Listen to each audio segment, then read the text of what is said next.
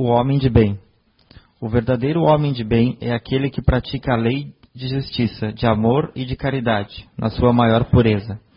Questiona sua consciência sobre seus próprios atos, perguntará se não violou essa lei, se não fez o mal, se fez todo o bem que podia, se negligenciou voluntariamente uma ocasião de ser útil, se ninguém tem queixa dele, enfim, se fez aos outros tudo o que gostaria que lhe fizessem. Tem fé em Deus, na sua bondade, na sua justiça e na sua sabedoria divina. Sabe que nada acontece sem a sua permissão e submete-se em todas as coisas à sua vontade. Tem fé no futuro, por isso coloca os bens espirituais acima dos bens temporais.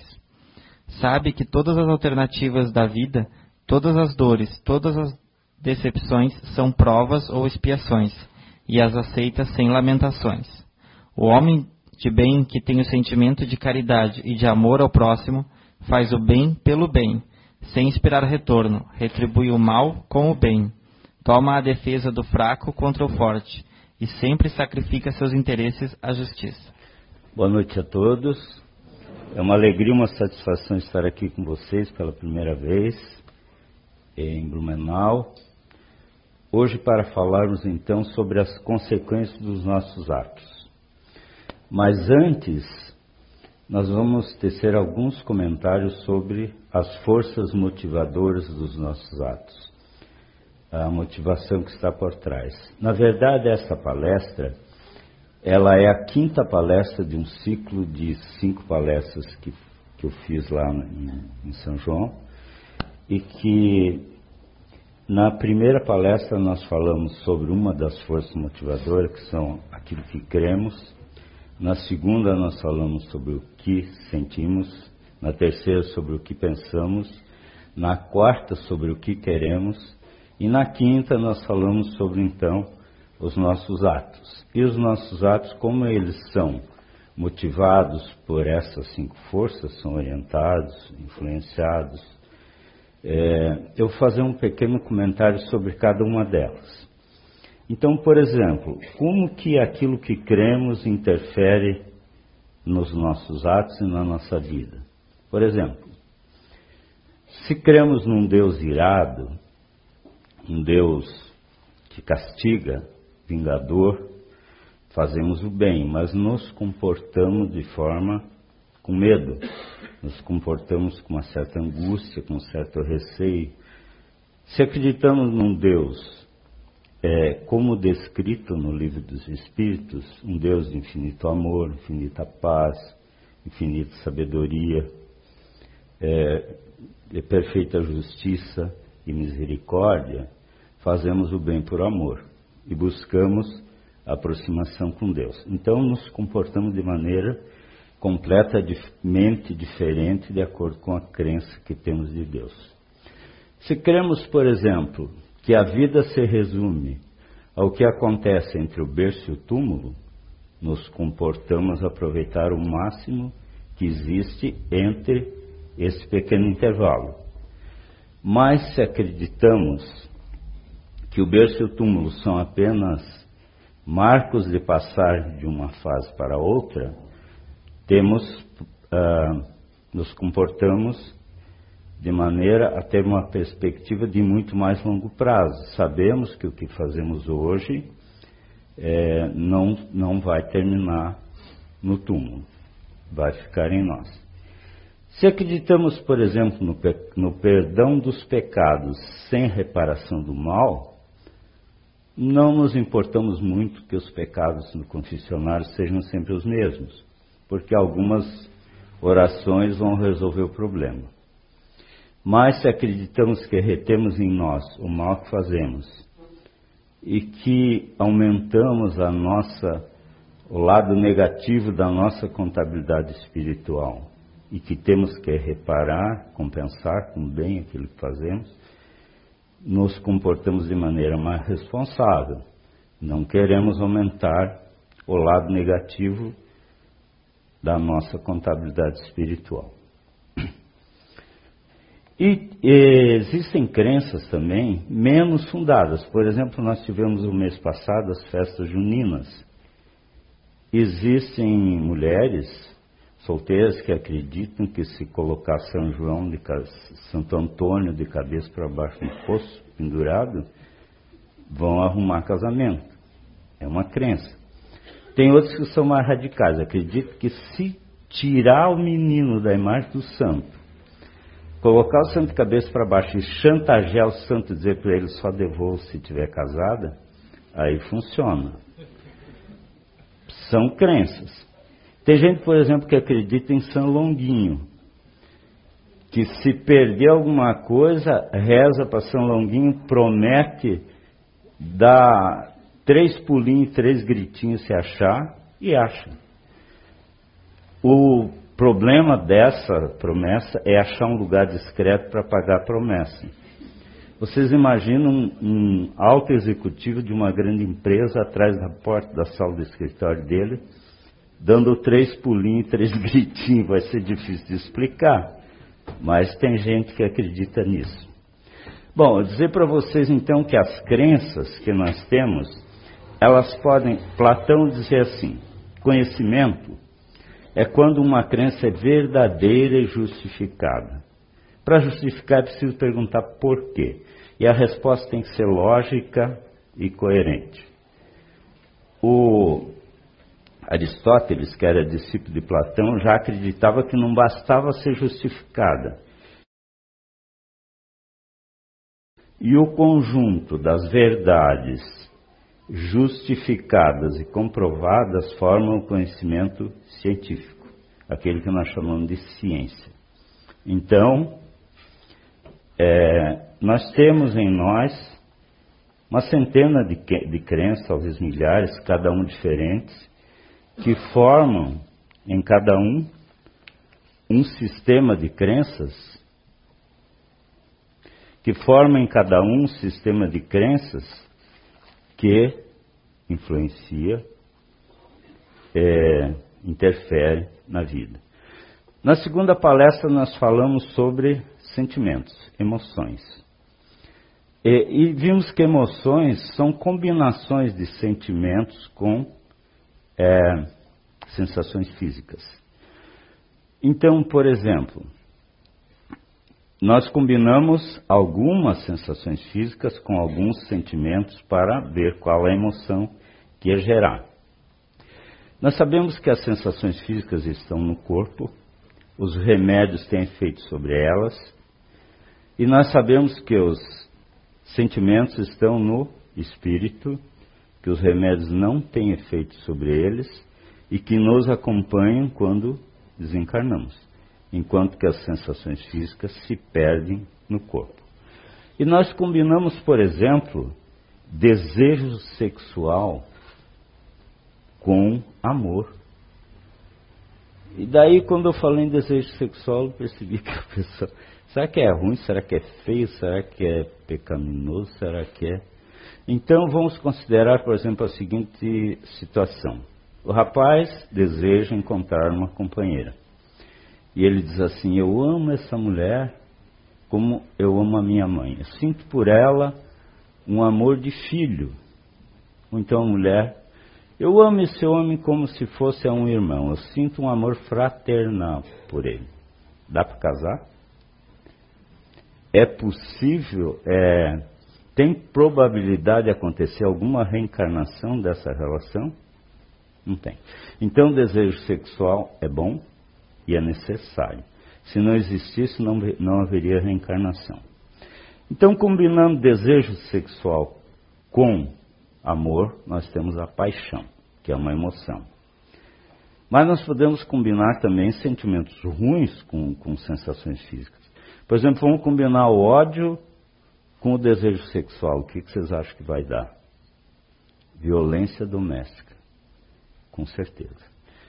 E vamos combinar, por exemplo, o nosso orgulho com a sensação de frustração de alguma coisa que não aconteceu como nós queríamos. O que, que vai dar? Raiva. Suponhamos que uma situação hipotética que quando eu entrei aqui eu encontrei a Bia, que eu não estou vendo ela aqui, mas que é uma pessoa que eu estimo muito e, e tenho uma admiração grande por ela, mas é uma situação só hipotética. Que eu tivesse chegado e dito, Bia, como é que vai? Tudo bem? E a Bia? Pô, cara virada, nariz empinado, a coisa tá brava. O que será que aconteceu? Mas eu vi ela conversando com a Giza antes. Eu acho que a Giza encheu a cabeça dela. Eu acho que fizeram, as duas ali tem alguma coisa, mas a Bia vai me pagar. Ela vai lá em São João, eu não, não vou nem olhar para a cara dela. E a Giza também. E eu começo um processo de envenenamento que vai. E que vai. E eu já estou com raiva da Bia. A minha frustração, meu orgulho de ter sido ignorado, e a minha frustração vai me deixando com raiva. Como é que ela pôde fazer isso comigo? Com outro pode fazer, mas comigo não pode. Então, é, ficamos assim por enquanto, né, Bia? Vamos falar um pouquinho dos pensamentos. Os pensamentos, então, são os que também interferem, influenciam os nossos atos. Os pensamentos, então, são os nossos processos mentais. Aquela parte que questiona, analisa, verifica, examina, compara e conclui. Os nossos pensamentos para a ciência, eles são impulsos elétricos resultado de reações químicas no cérebro, mas a ciência admite que não está bem entendido o processo fisicamente. Para a doutrina espírita, os pensamentos são energias elementares, que estão na base, que são capazes de manipular e modificar outras energias.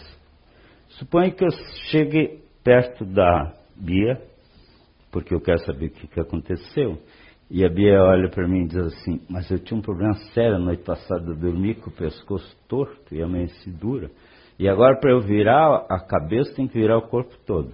E não posso abaixar a cabeça, que me dá uma dor aqui. Opa! Informação nova. Informação nova entra no meu processo de, de comparar, de, de analisar, de verificar. E eu chego à conclusão que não. Estou com, tô com compaixão da Bia agora. Coitada. A minha raiva passou. E, o meu pensamento modificou o meu sentimento. Então, assim que, que o sentimento tem essa força. Depois, na outra palestra, nós analisamos os nossos desejos, o que nós queremos. E nós verificamos que o que nós queremos está muito relacionado para onde nós direcionamos o foco da nossa atenção. Para onde nós mantemos concentrada a nossa energia, a nossa atenção, é para lá que nós vamos. E, por exemplo, vou fazer uma pergunta para vocês, gostaria que vocês respondessem para vocês mesmos. E depois nós vamos fazer algumas considerações sobre a pergunta que eu vou fazer. Talvez vocês já viram isso. Um copo com água, ele está meio cheio ou meio vazio?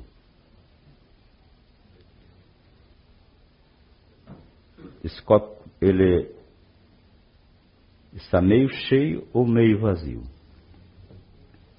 Bom, as considerações são as seguintes: aqueles que colocaram o foco na atenção na água que existe, que acham que o copo está meio cheio, colocaram o foco nas possibilidades.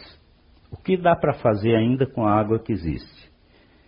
Se nós colocamos o foco nas possibilidades, nós nos comportamos de forma a buscar realizações, prazer, aventura, é, alegria. Aqueles que acharam que o copo está meio vazio colocaram o foco na dificuldade, naquilo que não existe mais. E se nós colocamos o nosso foco naquilo que não existe mais, nós nos comportamos na vida, caminhamos procurando evitar sofrimento. Então nós excluímos realizações da nossa vida, sonhos, porque todo, toda realização traz junto dificuldades também. Então aqueles que têm o foco nas possibilidades constroem muito mais coisas na vida. Aqueles que têm o foco na dificuldade constroem muito menos, vão excluindo coisas. E, no, e o nosso comportamento, ele é muito influenciado por isso também. Então tá, emoções, é, crenças, emoções, pensamentos e desejos. Os desejos são importantes porque nós precisamos ter objetivos para saber para onde estamos indo. Tinha um poeta italiano, por exemplo, chamado Sêneca, que ele dizia o seguinte: um veleiro que não sabe para que porto navega, nenhum vento é bom. E William Shakespeare dizia o seguinte: pessoa que não sabe para onde está indo, qualquer caminho serve. Nós podemos ter objetivos materiais, podemos que nos permitem ter esperança, objetivos espirituais que nos impulsionam ao progresso e evolução espiritual.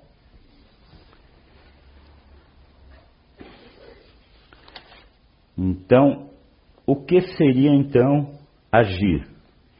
Agir seria colocar o conteúdo da nossa mente em ação. O que queremos, o que pensamos, o que sentimos e o que queremos. É, e colocar em ação o conteúdo da nossa mente é plantar sementes. Plantar sementes em nossa vida. O campo da semeadura é a vida e as sementes são nossos atos. O apóstolo Paulo, numa carta aos Gálatas, ele diz o seguinte: com Deus não se zomba. Tudo que, se, tudo que o homem plantar, isso também colherá. Nos meios espíritas, a gente mudou um pouquinho as palavras, mas o sentido é o mesmo. A semeadura é livre, a colheita é obrigatória. Sobre o nosso livre-arbítrio, o apóstolo Paulo também se referiu da seguinte forma: tudo me é tudo posso, mas nem tudo me é, me é lícito. E nós dissemos, é, não, nem, não, eu, eu, desculpa, eu falei errado, por isso que eu parei. Tudo posso, mas nem tudo me convém. E nós, nos meios espíritas, dissemos: tudo, tudo nos é lícito, mas nem tudo nos convém. O Mestre Jesus, como é que ele se referia a isso? A cada um segundo suas obras. André Luiz, em nosso lar, Deus nos deu a liberdade, nós nos prendemos com ações equivocadas que praticamos. Então, agir como espírita é colocar em prática a lei da causa e efeito, é termos consciência que aquilo que os nossos atos são sementes de uma colheita futura. Essa palestra, é, ela fala sobre comportamento. Quando a gente fala comportamento, sobre comportamento, a gente corre o risco de se tornar fiscal da consciência alheia. Como é que é o fiscal da consciência alheia? Fiscal da consciência alheia não tem aquela pessoa, talvez todos vocês conheçam algum, vão conhecer um dia.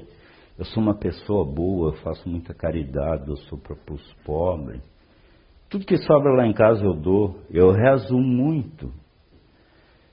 É, a pessoa tem orgulho de ser humilde.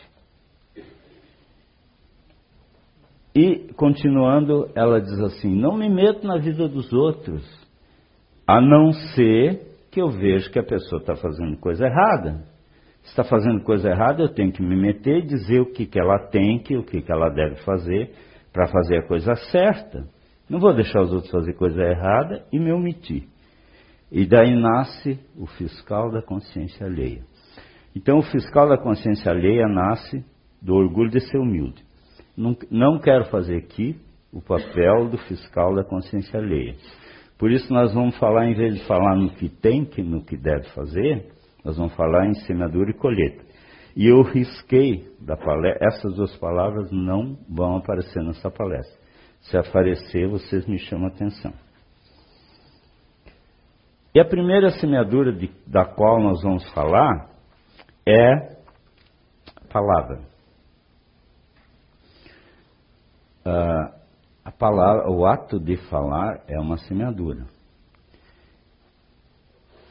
O ideal seria que fôssemos impecáveis com a nossa palavra, que só falássemos para uh, agradecer, abençoar e prosperar se pudéssemos, né? Mas não conseguimos fazer isso. O Mestre Jesus, se referindo a falar, ele diz assim: a boca fala daquilo que o coração está cheio. Ou então, seja o vosso falar, sim, sim, não, não. Simples, objetivo, claro, sem meias palavras, sem é, é, intenções ocultas, muitas vezes muito mal ocultas. Sócrates, o grande filósofo, ele se referia ao falar da seguinte forma. O discípulo de Sócrates, consta que o discípulo de Sócrates se aproximou dele e disse assim: Mestre, tem uma coisa muito importante para lhe contar, o senhor vai gostar de saber. O Sócrates disse: Espera, antes que você me conte, Vamos ver se o que você tem a me dizer passa nas três peneiras. Eu disse, três peneiras? Sim, três peneiras. A primeira peneira é da verdade. Vamos ver se o que você tem a me dizer é verdade. Você tem certeza que é verdade? Bom, não sei, me contaram, sei lá. Então, não passou. A segunda peneira é a da bondade. O que você vai me contar é para promover o bem é para ajudar as pessoas, para ajudar você mesmo, para promover o bem, enfim. Não, não sei, talvez algumas pessoas. Então, também não passa nada bondade. E a terceira é a da utilidade. O que você vai me contar é útil para o progresso, para o desenvolvimento, para a evolução espiritual? Tem alguma utilidade? Ah, pois é, não sei, então não passa. Então faz assim. Se não me conte nada, que não tem sentido você me contar, não quero saber. Bom, então, crenças verdadeiras, pensamentos, sentimentos e desejos nobres faz com que sejamos impecáveis com a nossa palavra e com os nossos atos. Eu vou procurar agora analisar algumas sementes, alguns atos que nós praticamos, e vou trazer junto a motivação. E vou trazer e vou analisar só sementes boas. Na palestra que eu fiz sobre emoções, eu analisei, nós analisamos praticamente lá em São João só as, os sentimentos ruins, os que atrapalham, que prejudicam. É orgulho, ódio, egoísmo, é, inveja para sabermos reconhecê-los quando eles acontecem, como eles acontecem e termos controle sobre eles. Se nós não, não, não soubermos, não os conhecermos, não, não podemos lutar contra eles. Aqui eu vou trazer só o lado bom, porque o objetivo é plantar boas sementes para termos uma boa colheita no futuro. Então, Primeira força motivadora é o amor, agir com amor. E o que é agir com amor? Agir com amor com a praticar a gratidão. A gratidão é reconhecermos o bem que nos fazem. E praticar, eu vou ter que falar meio de geninho, senão o tempo vai me. Praticar atos de compaixão. Compaixão é, segundo uh, o livro tibetano do, do Viver do Morrer, é um sentimento que nasce do amor e que nos impulsiona a desejar o bem e fazer o bem a outra pessoa. Que é diferente de pena, que é um sentimento que nasce do medo e que nos impulsiona a fugir, para não termos que passar pela situação daquele que nós vemos que ficamos com pena. Caridade. Nós vimos a Igreja Católica com o slogan dizendo: Fora da igreja não há salvação.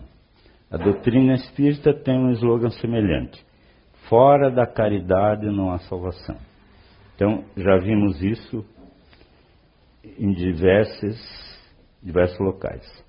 É, no livro dos Espíritos, questão hum, 886, o Allan Kardec pergunta para os Espíritos qual é o verdadeiro sentido da caridade para o Mestre Jesus.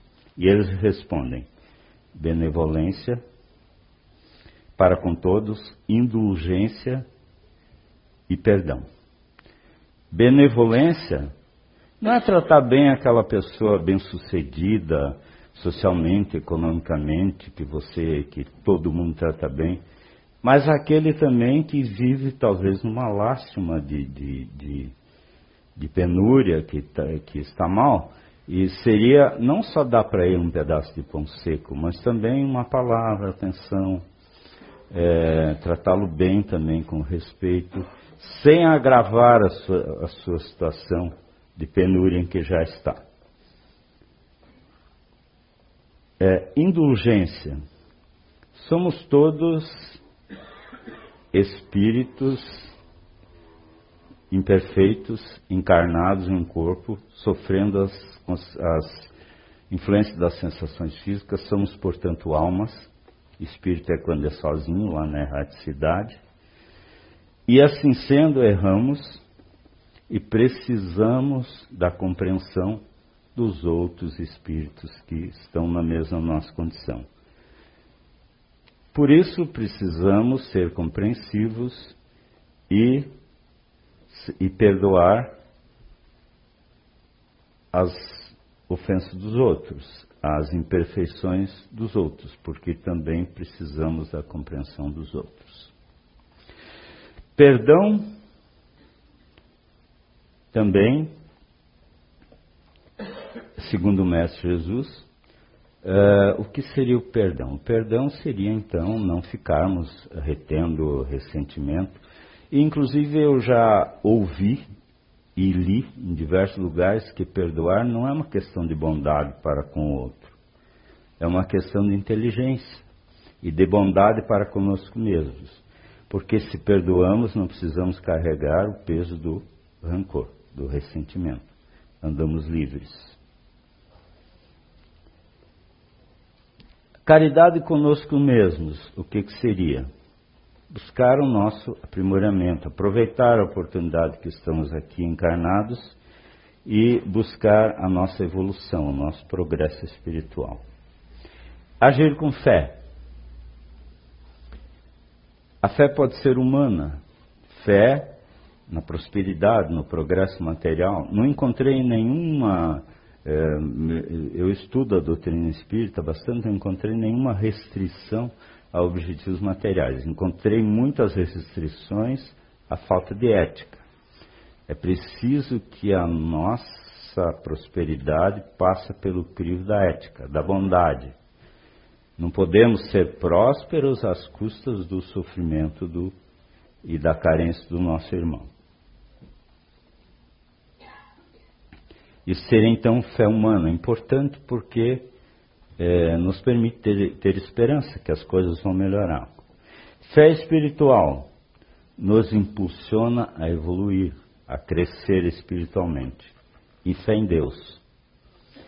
Deus significa aconchegar o nosso coração nos braços da Sua graça, o Criador. Agir com humildade mas não ser subserviente não significa isso. Não significa abrirmos mão do nosso livre-arbítrio, dizer sim quando queremos dizer não, ou o contrário, dizer não quando queremos dizer sim.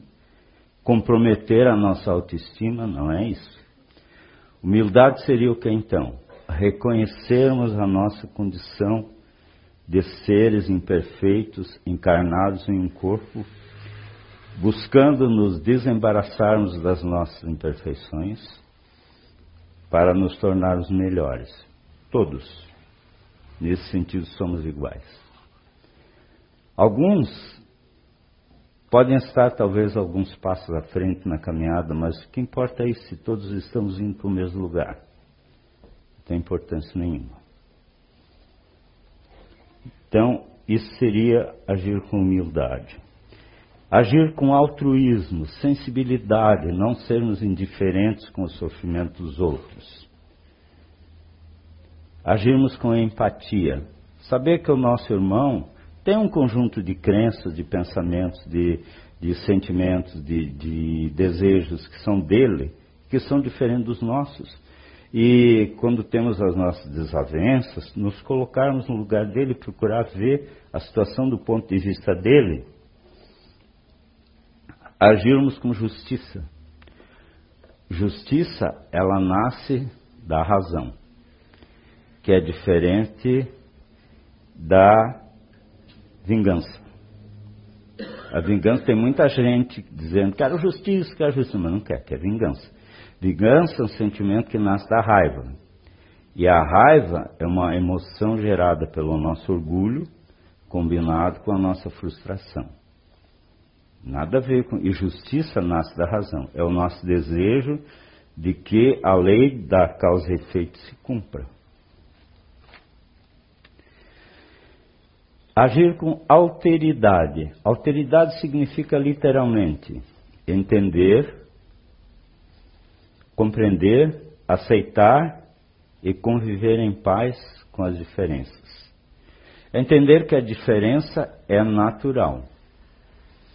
É, nessa área, nós contamos com o livro do, do Zé Fernandes, o Arqueologia do Ser, que aprofunda essa questão e nos mostra que somos diferentes, porque somos diferentes e que da onde que vem a diferença. E, enfim, aprofunda esse conhecimento de uma maneira, maneira bem ampla que não é possível comentar aqui em razão do tempo. Agir com sinceridade. Vocês vejam que o Mestre Jesus, durante os três anos de pregação dele, ele se aplicou em desmascarar a hipocrisia dos fariseus. E os fariseus se tornaram inimigos obstinados, que tentavam, tentavam confundi-lo publicamente com pegadinhas e amotinavam o povo contra ele, para fazê-lo perecer. Então, isso já quer dizer que temos que ter um compromisso com a verdade, que devemos ter um compromisso com a verdade. Só lembrando que existem na, na, na religião, por exemplo, sete pecados capitais, que são lá gula, ira, é, luxúria, inveja, avareza, é, deixa eu ver o que mais, preguiça e, e soberba. Está aí os sete, lembrei. Cadê a, cadê a hipocrisia? Pô, Jesus se aplicou durante toda a missão dele para combater a hipocrisia dos fariseus. Cadê a hipocrisia? Por que não está ali? E o pior pecado é a preguiça. E sabe por que, que a preguiça é, pior, é o pior pecado? Os nobres ganham 50%. A igreja ganha 10%. Se o preguiçoso não produz nada, 50% de nada e 10% de nada é nada. Então, por isso que a preguiça é o pior pecado.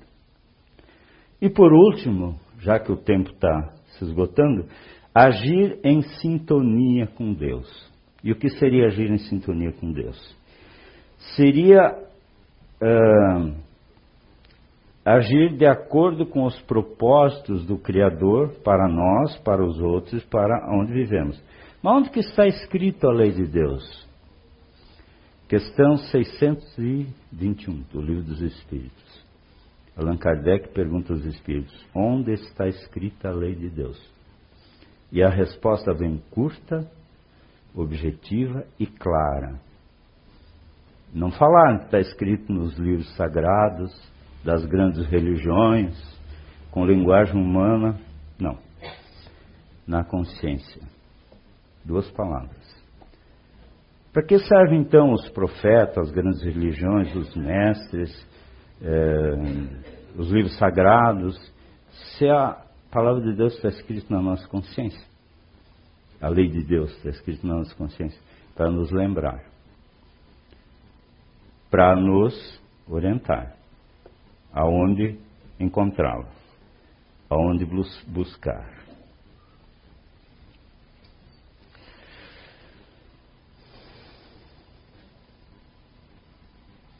Então, nós, nós para nos harmonizarmos com Deus, nós podemos meditar, fazer preces verdadeiras, aquelas que é, é, envolvem todo o nosso ser e não só repetindo palavras.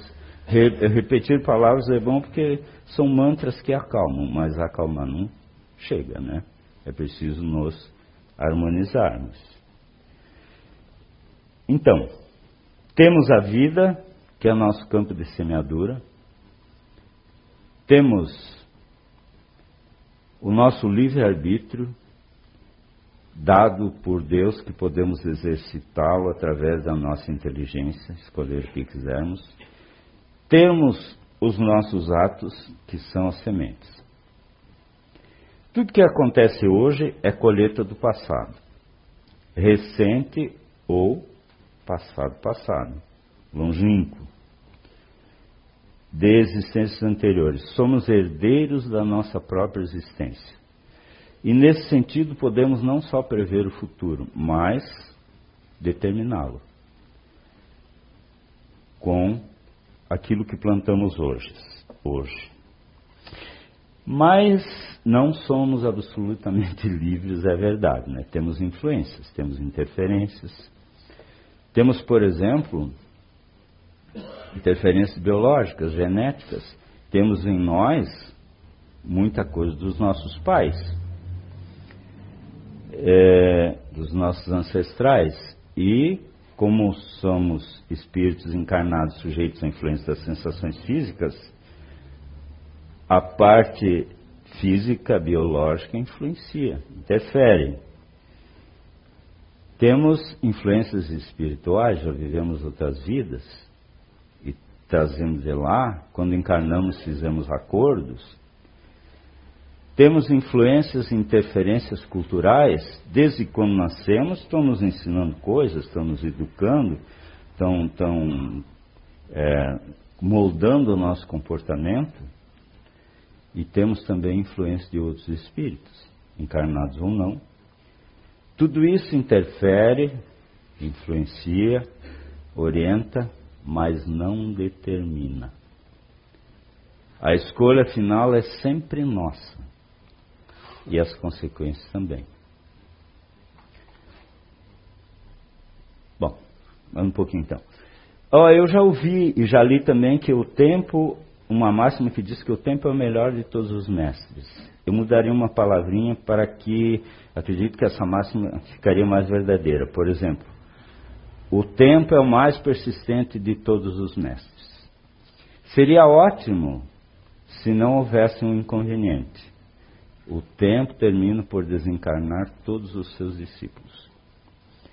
Nós podemos ter somente o tempo como mestre e sofrer as consequências da demora do aprendizado, ou nós podemos aproveitar o conhecimento que outros já conseguiram e generosamente deixaram registrado à nossa disposição para que pudéssemos partir da onde eles terminaram, economizando tempo e esforço.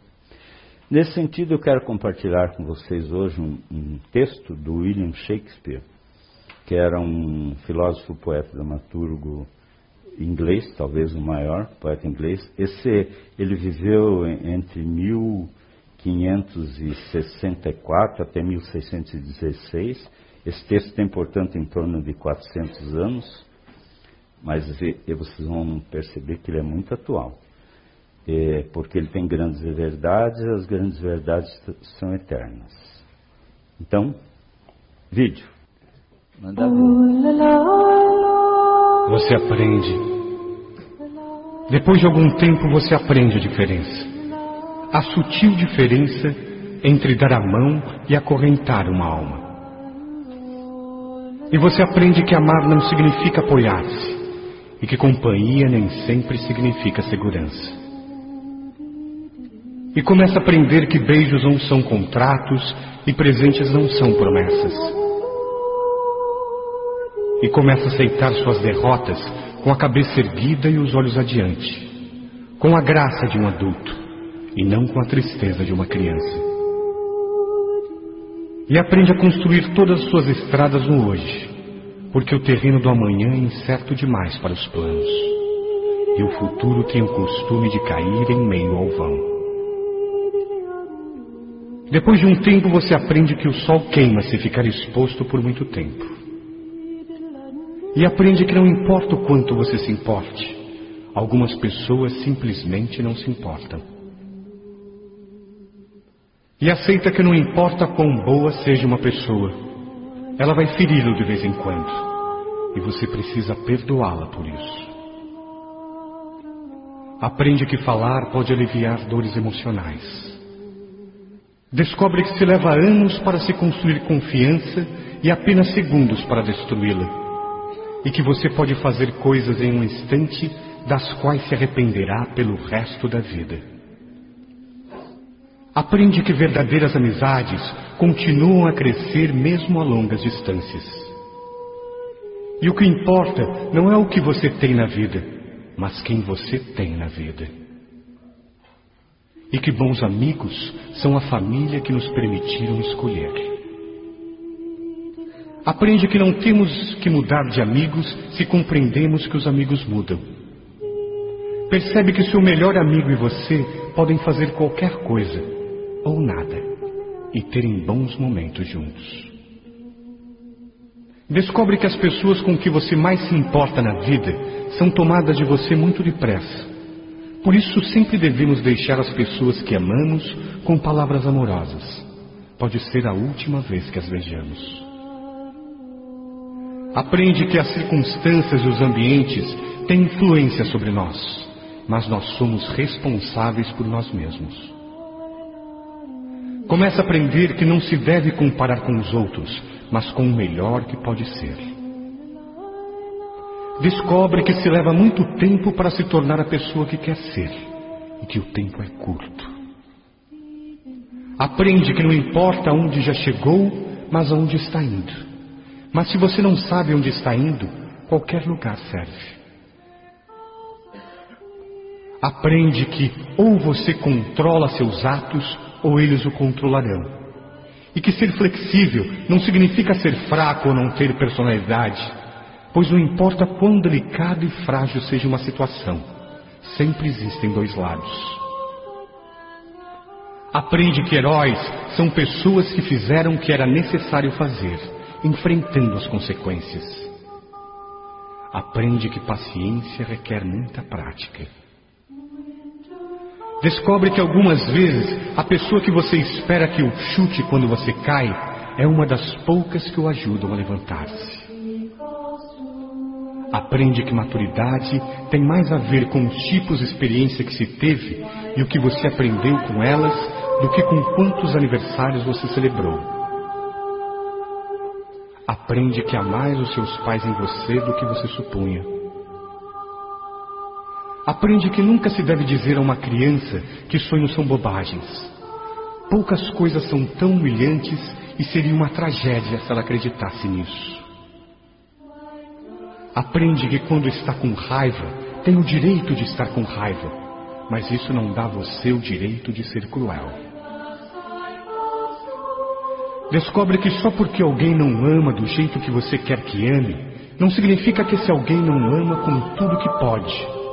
Pois existem pessoas que nos amam, mas simplesmente não sabem como demonstrar ou viver isso. Aprende que nem sempre é suficiente ser perdoado por alguém. Algumas vezes você tem de aprender a perdoar-se a si mesmo. Aprende que com a mesma severidade com que julga, você será em algum momento condenado. Aprende que não importa em quantos pedaços seu coração foi partido, o mundo não para para que você o conserte. Aprende que o tempo não é algo que possa voltar para trás. Portanto, plante seu jardim e decore sua alma, em vez de esperar que alguém lhe traga flores. E você aprende que realmente pode suportar, que realmente é forte, e que pode ir muito mais longe depois de pensar que não se pode mais. E que realmente a vida tem valor e que você tem valor diante da vida. Nossas dádivas são traidoras e nos fazem perder o bem que poderíamos conquistar se não fosse o medo de tentar. William Shakespeare